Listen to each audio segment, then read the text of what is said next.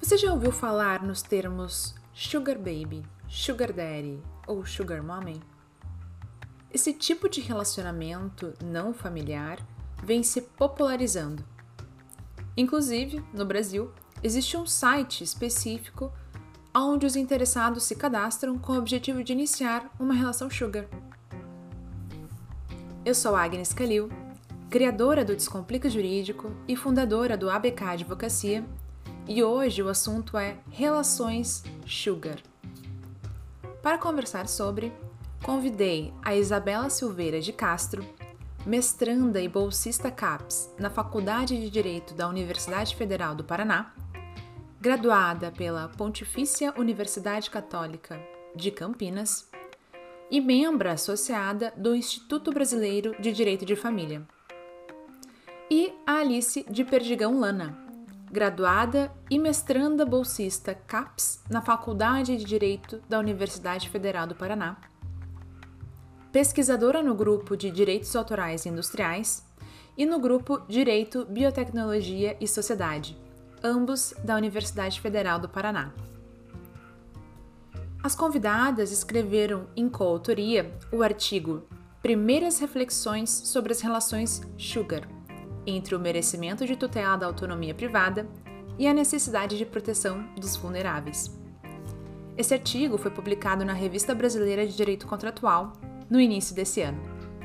Sejam bem-vindas ao podcast do Descomplica Jurídico e obrigada por terem aceitado esse convite de conversa e troca de conhecimento. Muito obrigada pelo convite, Agnes. É, é uma honra participar desse podcast. ouvir os últimos episódios, são muito, muito bons. Trazer temas jurídicos de destaque numa linguagem acessível é uma iniciativa incrível. Eu reitero as palavras da Alice, é um grande prazer estar aqui e eu tenho certeza que essa manhã será muito produtiva. Ai, obrigada, Gurias. Eu tô curiosa para saber como é que surgiu a ideia de escrever um artigo sobre relações sugar que foi publicado na Revista Brasileira de Direito Contratual no primeiro trimestre desse ano. Como é que surgiu essa ideia? Então, tudo começou com uma entrevista no Fantástico que teve sobre as relações sugar inclusive o professor Gustavo Tepedino fez uma pequena fala a respeito. E desde então a gente ficou inquietas em relação à temática, eu levei as minhas inquietações para Alice, e a partir daí surgiu essa vontade de escrever sobre, porque é uma realidade que existe. Eh, no Brasil a gente tem aquele site meupatrocínio.com, é, com vários inscritos, e isso é uma realidade existente e pouco discutida. Então, nós nos desafiamos a fazer essas reflexões iniciais a respeito da temática. E como é que podem contextualizar um pouco o que são essas relações sugar? Então, a relação sugar, ela é um nome é, popular dado, né, é, é importante fazer a, a, diferenciação que não é relação sugar, né? É sugar de açúcar em inglês. E é, geralmente são relações afetivas entre um, um parceiro mais velho e um parceiro mais novo, né? Independente do, do gênero. Em que um oferece vantagem econômica, né? O, o mais velho geralmente oferece vantagem econômica para o mais novo. É, essa é uma das, das características essenciais das relações sugar, né? A transparência nessa, nessa relação transacional é, e afetiva. Então, você tem ali uma relação de afeto em que está é, bem claro que também haverá uma, uma troca financeira, se a Isa quiser.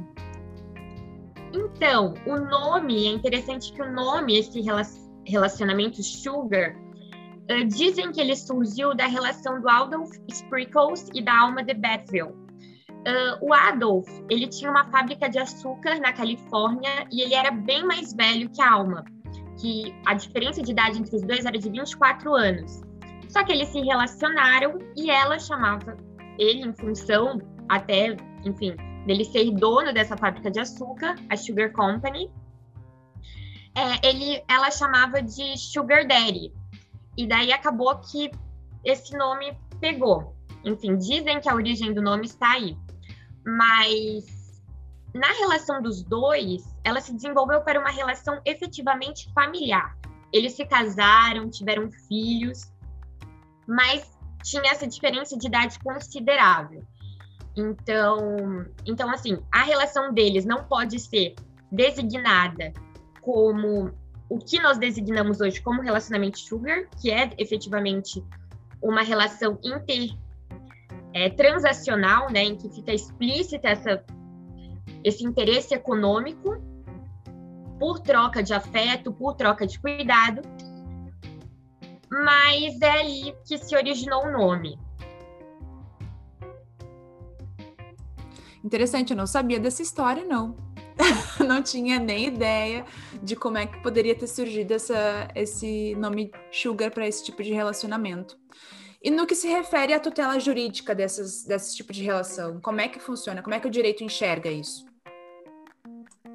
Então, a gente sabe que o direito, ele às vezes é meio moralista com as coisas, né? O direito de, de família, inclusive, é, mas nós duas acreditamos que o direito ele não pode se esquivar dos fatos da vida, né? A sociedade está mudando e o direito é, tem, que, tem que acompanhar, especialmente quando a gente está falando de proteção de pessoas, né? Proteção de, de lados vulneráveis. É, então, nós duas temos o, o, posicionamento de que a relação sugar ela tem que sim ser é, tutelada pelo direito. Né? Isso é, o, tem um contrato entre as pessoas, né? O contrato pode ser oral, né? Um contrato não deixa de ser contrato quando ele é oral, ou ele pode ser escrito, mas é, esse contrato, como, como todo negócio jurídico, né, ele precisa ter uma, uma manifestação bilateral de vontade séria, consciente, criar o um vínculo sinalagmático, né? Isso que quem é, quem é civilista tá, tá careca de saber. Mas a, a validade desses contratos depende do, do atendimento de alguns requisitos legais. Então a gente é, explorou isso um pouquinho no, no artigo, para mostrar como as relações sugar é, podem sim ser tuteladas. Se a Isa quiser complementar. Sim, eu reitero tudo que a Alice disse. Teve um julgado interessante do TJ São Paulo recente, que era uma relação entre, entre dois homens, é, que houve também esse acordo verbal de vontades, e, em primeiro grau, o juiz ele disse que, enfim, que aquele contrato não era possível porque era um contrato de prostituição e acabou nem recebendo a inicial. Daí foi para o TJ São Paulo, que remeteu novamente os autos em primeiro grau para que houvesse a instrução do processo, sob o argumento de que aquele contrato verbal de prestação de serviço seria válido é, falando que a prostituição ela é reconhecida pelo ordenamento jurídico brasileiro e que apenas o agenciamento, né, que seria proibido. Eu concordo com a Alice que o direito ele não pode se esquivar dos fatos da vida. Então, a prostituição é algo que existe, há um grande debate, principalmente em correntes feministas, a respeito de se haveria genuinamente liberdade é, da mulher quando ela opta por, por é, pela prostituição. Há várias correntes, há uma corrente mais liberal que diz que, enfim, que ela poderia, que ela é dona do corpo dela, então ela pode fazer o que ela quiser. Tem uma corrente que ela vai em sentido oposto e diz que muitas vezes nessas situações não há genuinamente liberdade. Aquela é uma das únicas opções das pessoas que se submetem a isso. E é uma corrente mais moderada que acredita que, aquela, que a prostituição deveria assim, ser legitimada na medida em que não fosse a única opção das partes, que fosse realmente um exercício da liberdade. Então, ela deveria ter opções para é, ter outras ter outras atividades, né? Então, que a gente deveria uh, ponderar se há efetivamente liberdade. No nosso artigo, a gente não entra né, muito nessa discussão e a gente também não pretende discutir a moralidade das relações sugar. Só que esse debate ele é importante, Porque muito embora as relações sugar elas não não se comparem com a prostituição, porque nas relações sugar não há um dever de prestação de serviços sexuais, muito embora isso possa acontecer no relacionamento, não é essa a prestação de uma das partes. É, o que a gente defende é que quem pode o mais, se a prostituição ela é possível, então quem pode o mais pode o menos. Se a prostituição ela é reconhecida pelo ordenamento jurídico, então o relacionamento sugar igualmente o é. É, mas como a Alice disse, a gente precisa olhar para esses relacionamentos com, com uma certa é, com, com uma certa percepção crítica. Se a gente pega, por exemplo, o meu patrocínio, o número de mulheres inscritas como Sugar Baby é significativamente maior do que o número de homens inscritos. São e os padrões sexuais, se a gente pega também críticas femininas, eles são diferentemente julgados a partir dos gêneros.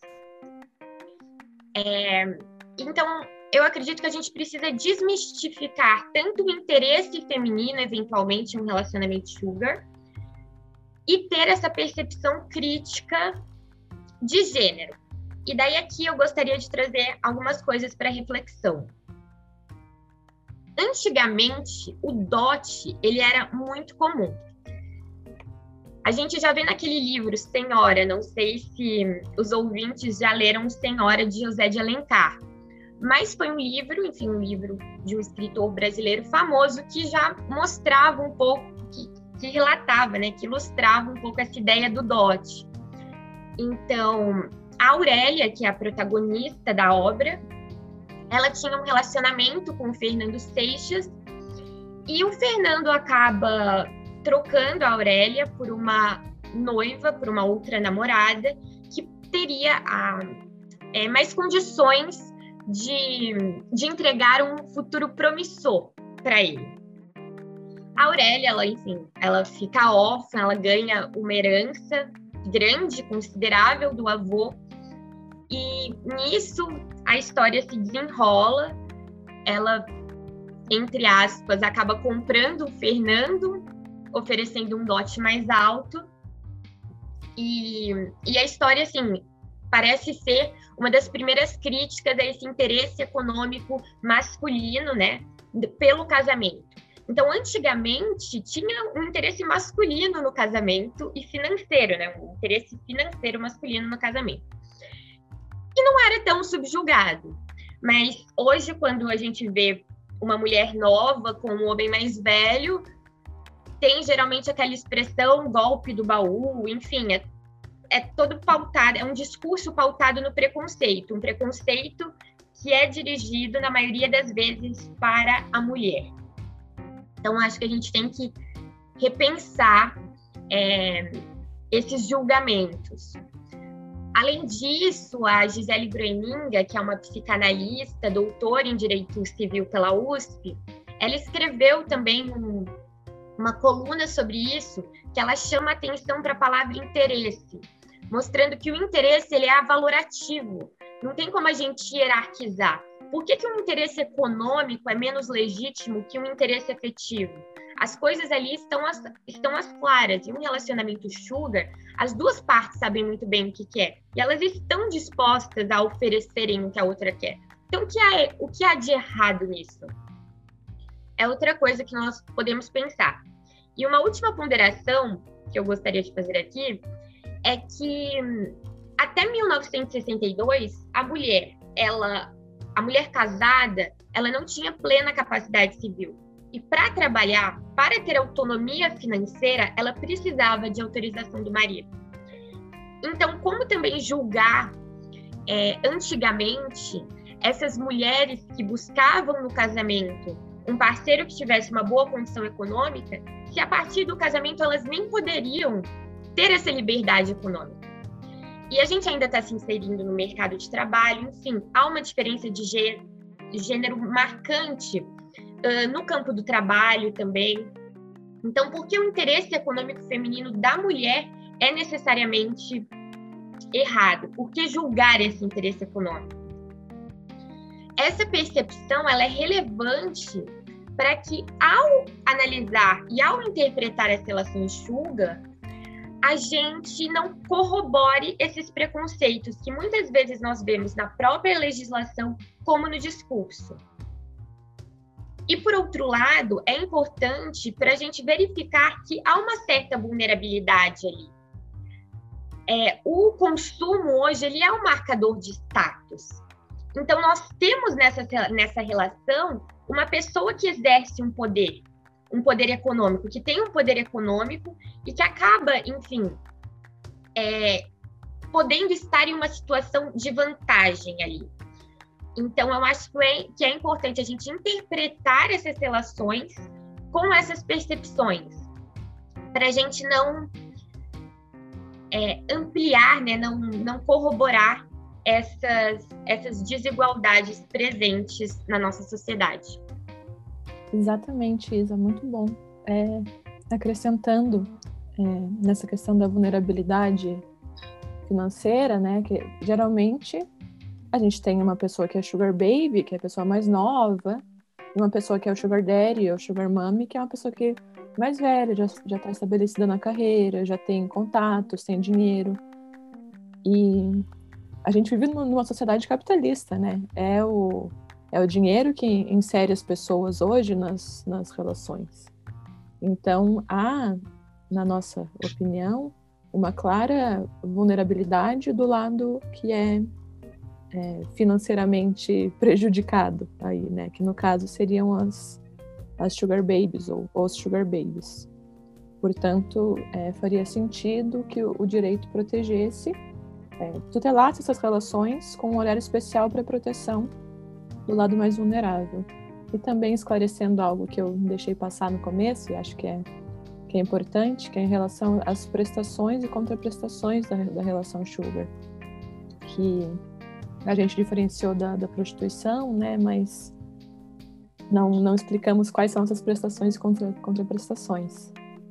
Geralmente, o sugar daddy ou sugar mommy vai dar é, bens materiais, pode ser uma mesada, pode ser pagar boleto, pode ser pagar uma faculdade, pagar curso, pode ser pagar viagens, hotel, mimos, presentes. É, geralmente é um, um retorno material. Enquanto o sugar o Sugar Baby, vai retribuir com, com afeto, com cuidado, é, acompanhamento em, em shows, eventos, jantares, outras situações específicas. Isso pode incluir ou não é, relações sexuais, mas não, não é obrigatório, né? Não é algo essencial à, à relação sugar que isso isso seja isso exista na relação. Por isso que a gente também é, faz essa distinção da, da prostituição. A natureza contratual dessas relações é diferente da natureza das relações familiares, como casamento, união estável ou até uh, uma, um relacionamento de namoro. Na verdade, é um contrato com uma prestação de serviço. Exatamente. Foi isso que o Tribunal de Justiça de São Paulo disse, inclusive, né? Que que é um contrato verbal, e nós defendemos também uma contratualização escrita, mas pormenorizada como uma forma de proteção das partes, mas é um contrato de prestação de serviço. A gente não usou no nosso artigo o termo prestação de serviço, que foi utilizado pelo TJ São Paulo, mas para nós é uma relação obrigacional. Isso, isso sim, com certeza. É, e tem uma, uma questão aí de que a gente acredita que o, o contrato Sugar ele não é, né, não caracteriza relações familiares, né, se, nem o namoro caracteriza relações familiares, quem dirá as relações Sugar, mas nada impede que a relação que foi inicialmente esculpida como uma relação Sugar, ela se transforme em uma união estável, né? É, se surge envolvimento afetivo, ânimo de constituir família, como no caso né, da nossa primeira relação sugar que a Isa trouxe de exemplo aqui, do dono da fábrica, ela pode sim virar uma união estável, né? Porque a união estável, ela é um, um ato fato jurídico, né? Ela acontece, ela nasce quando uma concreta relação se manifesta. Então, assim como é, o namoro não pode ser utilizado para afastar uma união estável que realmente existe, é um, um contrato é, verbal ou escrito de, de sugar também não pode ser usado para afastar uma união estável que realmente existe.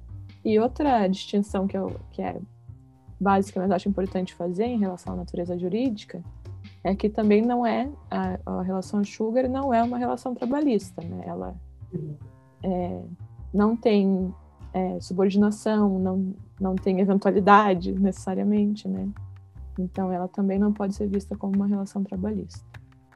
E tem algo que a Alice disse que eu acredito que seja, que seja interessante a gente salientar o nosso posicionamento é, que hoje também tem se discutido o contrato de namoro, inclusive tem uma professora da Universidade Federal do Paraná, qual eu e a Alice estamos no programa de pós-graduação, um, que escreve com brilhantismo sobre isso, mas que nós acabamos tendo um posicionamento diferente. Hoje tem se discutido muito o contrato de namoro.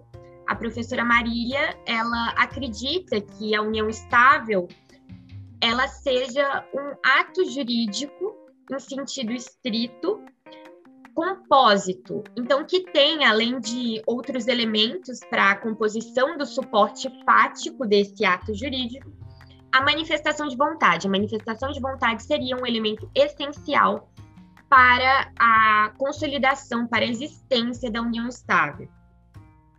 Eu e a Alice, nós nos filiamos a uma corrente distinta. Nós entendemos que a união estável, assim como entende o professor Paulo Lobo e outros civilistas também, seria um ato-fato jurídico. Sendo um ato-fato jurídico, a manifestação de vontade não é algo imprescindível para a formação da união estável.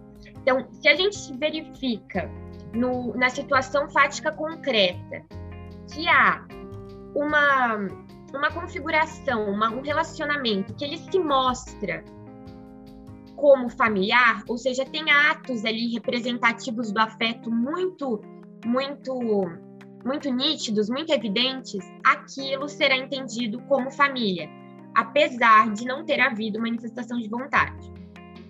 Entendendo que a união estável tem essa natureza de ato-fato jurídico, uma declaração das partes é, uma manifestação das partes falando que, na verdade, elas têm um namoro, não seria apto, apta a impedir a configuração da união estável se ela se dê no, no, caso concreto. Se no caso concreto, esses atos representativos de afeto e de intuito familiar e de solidariedade familiar se derem no caso concreto, isso não seria apto a afastar, a formação, a configuração daquela união estável. Por isso a gente acha, a gente acredita que o que é chamado de contrato de namoro, na verdade, não tem uma natureza contratual, porque as partes não podem afastar a formação da união estável. Mas, em verdade, aquilo são duplas declarações de vontade que são um meio probatório importante para demonstrar que, naquele tempo, não havia família. Mas isso não impede que posteriormente essa família se forme.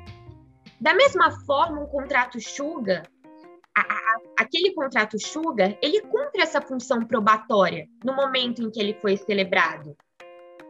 Mas não não impede a posterior formação da união estável. Então tem essa discussão em relação à natureza jurídica da união estável e a própria é, natureza jurídica do contrato de namoro. Perfeito, que pode ser igualmente aplicável aos contratos sugar. Isso, eu queria aproveitar esse seu gancho para para puxar como isso, como essa percepção, né, de que a união estável, ela pode ser reconhecida é, mesmo que haja um contrato anterior falando que aquilo era uma relação sugar, um contrato de namoro, isso também se relaciona com aquela nossa visão de proteção do vulnerável, né? Porque pode, pode acontecer de uma pessoa, é, geralmente a pessoa que tem menos dinheiro, que tem menos conhecimento, que é mais nova, celebra aquele contrato E no, no futuro, depois de destinar é, anos da sua vida, de estar junto com aquela pessoa com o ânimo de constituir família, mas sem ter essa manifestação de vontade, ela se vê desprotegida pelo direito porque é, cinco anos antes assinou um, um, contrato. Então, é, essa nossa visão também se relaciona com essa, essa proteção do, do lado vulnerável. Exatamente. É uma linha bastante tênue, né? Na verdade, de uma relação para outra, tanto no contrato de namoro, caso, caso venham a, a até na própria relação de namoro, né? Para migrar para uma união estável, justamente por não necess... não ser uma regra morar junto, não ser uma regra ter filhos. Então, de um relacionamento para o outro, nesse primeiro momento, para mim, parece bastante uh, tênue essa linha para conseguir caracterizar essa mudança, né? Porque até mesmo no contrato de namoro, se as pessoas estão expressando a vontade, dizendo que não é uma relação de união estável, e aí posteriormente acabam não assinando, uh, um, não reconhecendo essa união estável, né? E, e essa união de fato se concretize, utilizar esse contrato no início de namoro para descaracterizar essa união também é meio perigoso, assim como a relação sugar, como tu falaste, Alice, trazer essa, esse contrato da relação sugar, que na verdade se transformou, veio se transformar numa relação de união estável. Eu imagino o tipo de prova que a pessoa deva ter que fazer, né, para conseguir caracterizar essa alteração de relação. E essa, essa questão da proteção do vulnerável, como vocês enxergam assim o que, que o que, que poderia ser um pouco mais abrangente na lei para proteger os vulneráveis nesse tipo de relação sugar? O que, que vocês vocês uh, pontualizam nesse sentido? Nós ainda não temos leis que tratem especificamente sobre o relacionamento sugar. O que eu, o que eu e a Alice defendemos é que a contratualização ela pode ser uma forma de proteção e daí nós poderíamos trazer vários exemplos. Primeiro, porque eh, se a gente pega o Código Civil, quando ele fala de obrigação, ele até fala que a obrigação pode ser incerta, mas que ela precisa ser identificável, pelo menos no gênero e na quantidade. Geralmente essas relações não deixam muito determinado uh, o, que, o que seria a contraprestação. Falam presentes luxuosos, mimos, e daí como que a gente vai liquidar posteriormente essa obrigação? presentes luxuosos, aí a gente não tem um gênero, a gente tem uma qualidade, né? Luxuoso não é gênero, é qualidade. Então, falar, pelo menos, sei lá, acessório, colocar um, uma faixa de preço, falar de quem, enfim, se essa obrigação não for espontaneamente cumprida, a, que, a cargo de quem ficará a escolha do que será prestado. Se nada é dito, o Código Civil entende que a escolha fica a cargo do devedor mas nada impede que as partes estipulem em sentido contrário. Aqui nós estamos falando de um âmbito bem patrimonial, né? Nesse, nesse meu exemplo. Mas a gente pode também pensar em cláusulas protetivas, da gente deixar expresso naquele contrato, sobretudo, quais são os limites. Além do que se espera, sobretudo, quais são os limites, até onde eu posso ir, para tutelar a privacidade, enfim.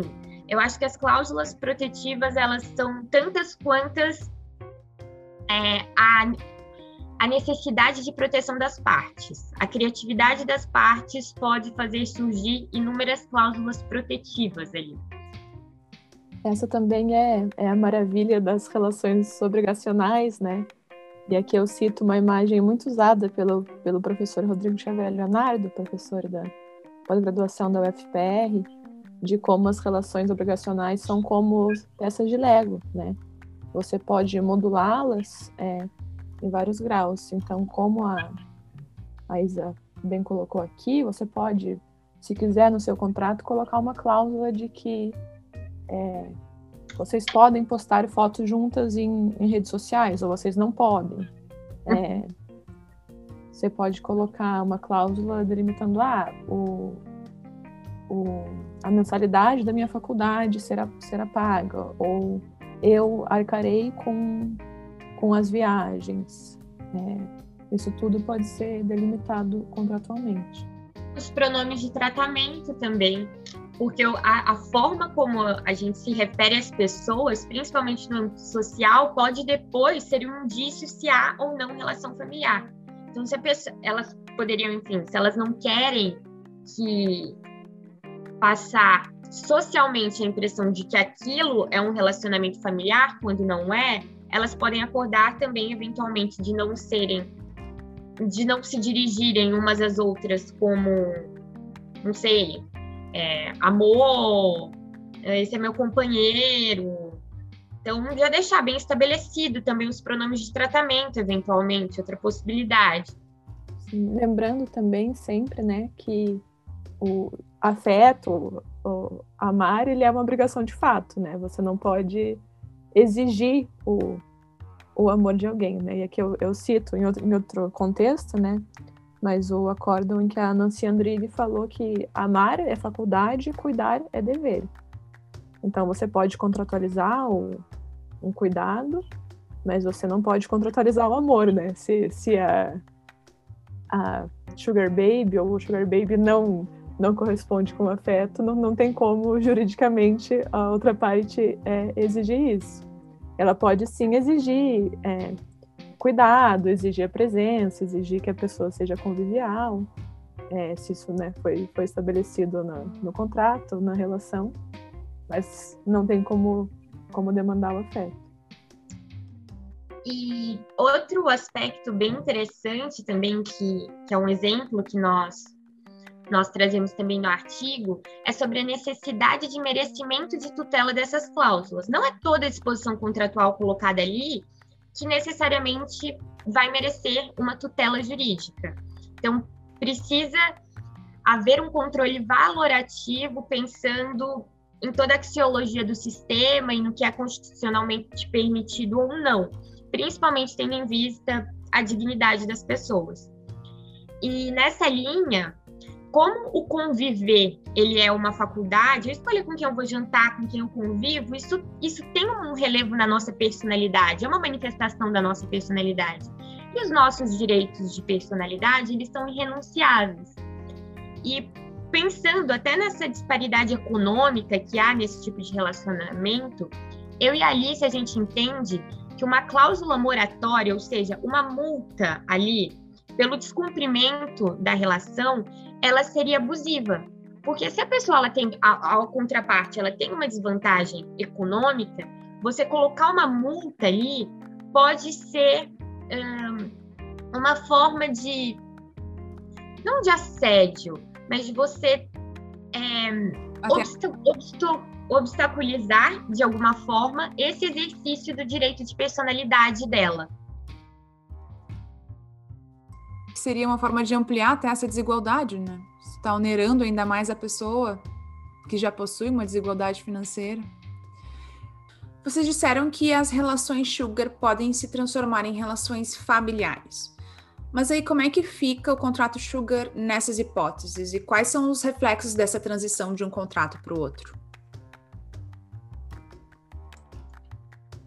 É, então, um primeiro, uma primeira coisa, o primeiro efeito, efeito mais imediato, é a suspensão da eficácia desse contrato sugar. Então, nós entendemos que a partir da configuração da relação familiar perde eficácia o contrato sugar. E muito disso se deve à própria ideia de família na atualidade. A família é um espaço privilegiado, enfim, para o desenvolvimento da personalidade de seus membros. Ele é um lugar de manifestação da, li da liberdade dos seus integrantes e dessa autoafirmação né, da sua da personalidade de seus integrantes. Então, nesse sentido, tentar coagir alguém no âmbito familiar alguma atitude, contratualizar essas atitudes, no nosso sentir, seria abusivo. Então, esse é um primeiro aspecto. Além disso, o que, o que caracteriza a família contemporânea, um dos principais atributos dessa família é a solidariedade familiar. Na verdade, hoje nós não temos uma família, nós temos famílias, né? diversos tipos de família. E qual o denominador comum dessas múltiplas configurações familiar? No nosso sentir, é a solidariedade familiar. E no âmbito das relações familiares, o exercício da solidariedade familiar, ele não está sujeito a correspectivo. A gente não pode é, deix, é, deixar né, de exercer um dever que decorre da solidariedade familiar alegando descumprimento do correspectivo. Então, as obrigações alimentares, as obrigações, sejam elas patrimoniais ou não patrimoniais, pessoais, enfim, de assistência, de cuidado, no âmbito das relações familiares, elas não podem se sujeitar a, ao correspectivo. E por isso nós entendemos que cessa, a partir da configuração dessa família, né, da formação dessa família, os efeitos do contrato Sugar. Gostaria de complementar, Alice? Não, é, não sobre isso especificamente, mas retomando essa questão dos contratos Sugar, né?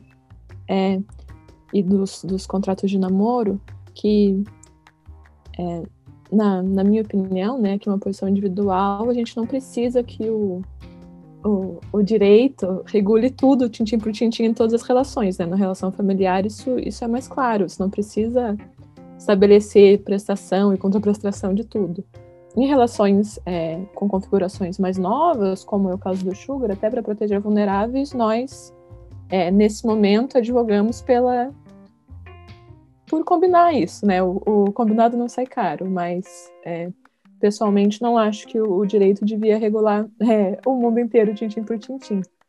E retomando a, a relação com o contrato de namoro, né, nós temos essa posição de que sim, a relação sugar ela pode evoluir para uma, uma relação familiar. Mas caso as partes não queiram que isso aconteça, né, é, é possível fazer, fazer isso também. Primeiro, é não, não deixar que aquela relação efetivamente vire uma união estável, e segundo, e aqui são, são sugestões é, vindas do, é, da, do próprio contrato de namoro. É, ainda que a natureza seja distinta, os dois contratos eles têm em seu âmago essa intenção de evitar os efeitos da caracterização de uma união estável.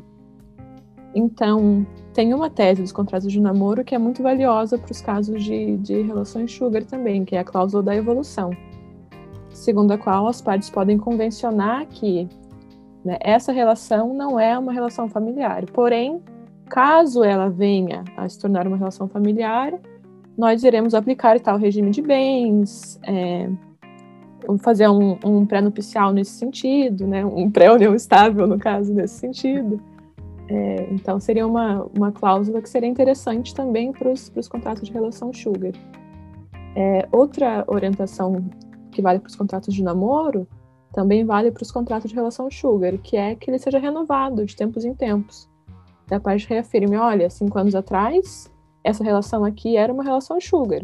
Hoje, ela continua sendo uma relação sugar. É, então, teria essa, essa renovação periódica, né, acompanhando as declarações das partes, é, de que não existe um, um, um desejo de constituir família, tornaria o, o contrato mais seguro. Exatamente, porque assim, enfim, a gente não nega a natureza familiar, mas a gente evita alguns dos efeitos patrimoniais. Não todos. Então, para os ouvintes, sobretudo se nós tivermos ouvintes leigos, é importante a gente deixar claro também que a cláusula, essa cláusula de evolução, ela poderia garantir um regime de separação total de bens mas ainda assim a, as partes elas seriam herdeiras umas das outras, né? Os efeitos sucessórios nós não conseguimos afastar. É, seria apenas, né, um regime de separar, apenas não seria herdeira a contraparte em caso de separação obrigatória de bens, que é aplicável a quem aos maiores de 70 anos, né? Então, os maiores de 70 anos que se casam com pessoa mais, com pessoa mais nova, incide o regime de separação obrigatória de bem, hipótese em que os efeitos sucessórios também são afastados.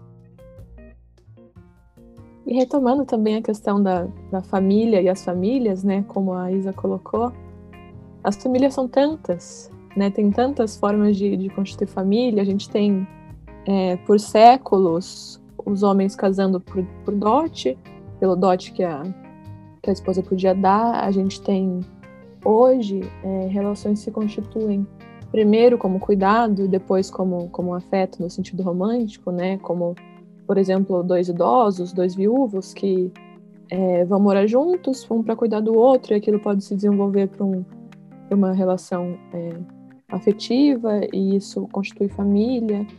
É, uma pessoa solteira com uma criança adotada constitui família. Família pode ser muita coisa, né? E eu acho que é, é, é bonito que, que assim seja, que a gente é, no direito consiga reconhecer que a, a família escorre das, das, nossas, das nossas definições.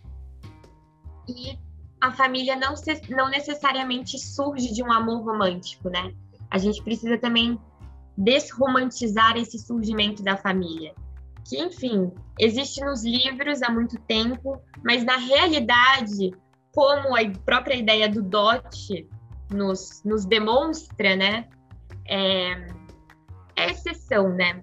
Então essa a família ela ela não surge necessariamente desse amor romântico e independentemente da forma que ela surge, ela é solidariedade, ela é cuidado e ela é afeto também, né?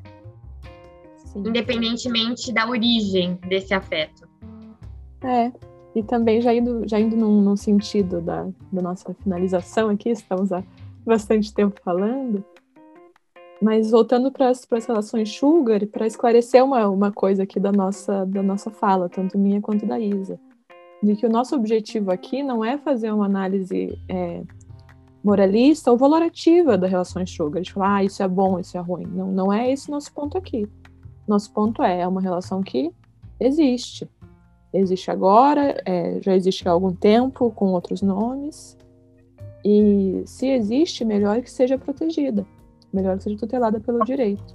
Não é uma, um julgamento de, ah, isso é ótimo para as mulheres e ótimo para os homens, ou isso é péssimo para as mulheres, péssimo para os homens. Não, não é por aí que, que vai a nossa fala. Né? É por uma, uma noção prática, concreta mesmo, de proteger relações que existem assim, é, tem uma, uma fala que, que eu gosto muito. Que quando a gente fecha os olhos para isso, a gente acaba jogando é, essas pessoas para a redoma da clandestinidade. E, e eu acho que é isso que a gente tem que evitar, né? Porque essas pessoas vivendo na clandestinidade elas ficarão nas franjas da sociedade e terão mais dificilmente sua dignidade reconhecida. Então, é por isso que nós advogamos pela tutela, pelo reconhecimento, para evitar esses efeitos que não são queridos, né? Que é levar essas pessoas para a clandestinidade. Enfim. Exato, né? E claro, em relações entre é adultos, conscientes, manifestações livres de vontade, que é o caso aqui, é, é, é sobre o que estamos falando. São é, a, a, relação sugar, obviamente, ela só é válida entre é, maiores de idade, com manifestação de vontade livre, não coagida. Né? É esse tipo de relação que, que deve ser protegido. Exatamente. Perfeito. E uh, Voltando um pouquinho, gurias, ao julgamento que vocês citaram do STJ. Houve algum outro tipo de conflito na questão de jurisprudência que vocês tenham conhecimento em relação a, a, esse tipo de relacionamento? Ou esse foi, assim, meio que quase que o inaugural, assim, que, que chamou muita atenção e, e, e não vieram outros, assim, tão conhecidos quanto esse, que acabou descaracterizando a relação Sugar como uma relação de prostituição, né? Que tinha sido o primeiro entendimento do primeiro grau. Como é que ficou assim? Há um entendimento jurisprudencial já fixado ou ainda está bem uh, disperso esse entendimento? É, em relação à prostituição, já tem um entendimento relativamente firme que ela é possível, porque nós temos, eu esqueci o nome, mas nós temos os, as ocupações, elas são registradas. E há uma a ocupação de quem se vale do, do eu esqueci o termo que eles usam, mas os prestadores de serviços sexuais. Então, isso é reconhecido juridicamente. É, então, esse reconhecimento acaba fazendo com que não haja dúvida sobre a possibilidade da prostituição. O interessante desse julgado, que na verdade ainda não chegou no, no STJ, tá no TJ, foi para o TJ e agora voltou para primeiro grau para que seja instruído o processo. É o interessante desse caso é que muito embora ele tenha sido referenciado no julgado como prostituição, como uma relação de prestação de serviços sexuais, os noticiários, as notícias, ao se referirem a ele, falavam de relacionamento sugar, porque aparentemente, na inicial, o próprio autor se referia a, ao requerido como sugar daddy. Disse que ele prometeu viagens, que ele prometeu mínimos e que isso não foi cumprido. Então, não há também uma liquidez completa assim da, da prestação. É, foi uma prestação pautada em, em promessas, aparentemente. E isso também acabou chamando a nossa atenção, né, para esse julgado, como que, que acaba, acaba, sendo assim a primeira, o primeiro julgado que nós temos conhecimento que tem a relação com essa ideia de relacionamento sugar.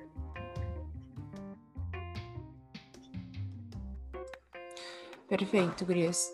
Algumas considerações finais, não sei se vocês gostariam de explanar um pouquinho mais sobre algo que a gente ainda não conversou, mas eu costumo no finalzinho assim pedir as considerações finais sobre o tema de cada uma para a gente poder finalizar e fazer um resumo para quem está nos ouvindo.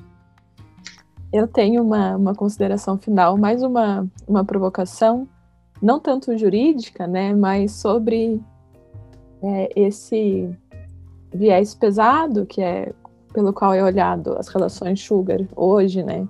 Eu acho que a Isa colocou isso muito bem no, no começo da fala, de como o interesse é, financeiro do, do, Sugar Babies é, é muito mal visto, muito julgado, sendo que é uma, é uma troca de interesses de, de ambas as partes, né?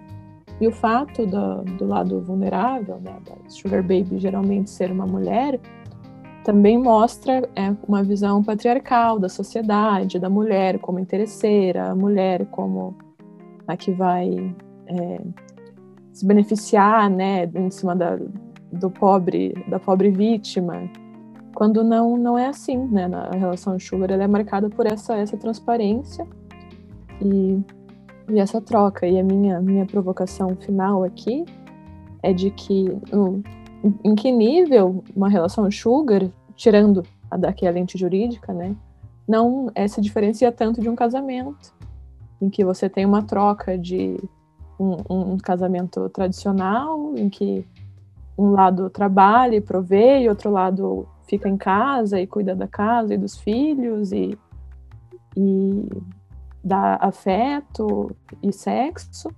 Né? Tem uma, uma corrente do feminismo da segunda metade do século XX, que hoje não é mais, mais tão, tão conhecida, mas que tinha é, provocações muito radicais nesse sentido, né, de como o próprio casamento é um, é um contrato. A Silvia Federici, que escreveu Calibor e a Bruxa, ela fala né, que o, o sexo sempre foi um, um serviço para as mulheres. Né? No casamento você tinha essa troca, então, o, o, sexo e o cuidado, né? O cuidado reprodutivo, o cuidado da casa, isso que a gente chama de, de demonstrar afeto, também pode ser visto como uma prestação de serviços e que ocorre há séculos.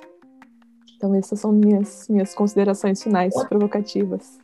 E como é, é, esperado socialmente que o cuidado da mulher seja gratuito, né? Seja gratuito, seja incondicional. Então, que absurdo seria esse, né? A mulher querer uma contraprestação pelo cuidado. Cuidado é da natureza feminina. Então a gente precisa desmistificar esse tipo de coisa. Mas como consideração final, eu gostaria apenas de, de deixar claro que essas nossas reflexões são iniciais, não são fechadas, que nós podemos mudar de opinião amanhã, que nós estamos abertas e disponíveis ao debate. Nós escrevemos porque nós acreditamos que seria importante alguém dar esse passo inicial, mas, mas não que as nossas reflexões sejam é, fechadas, né, e, e firmes o suficiente para serem imutáveis. Muito pelo contrário, nós queremos o debate e Exato. estamos abertas a isso. É aquela música, né? Toda vez que eu dou um passo, o mundo sai do lugar. Então, vamos continuar dando nossos passos. Fiquei muito feliz com a nossa conversa, adorei todo esse debate, foi bastante esclarecedor para mim. E onde é que os ouvintes podem encontrar o artigo de vocês? Onde é que ele está? Tem algum site específico? É na revista física, revista eletrônica? Onde é que eles podem encontrar?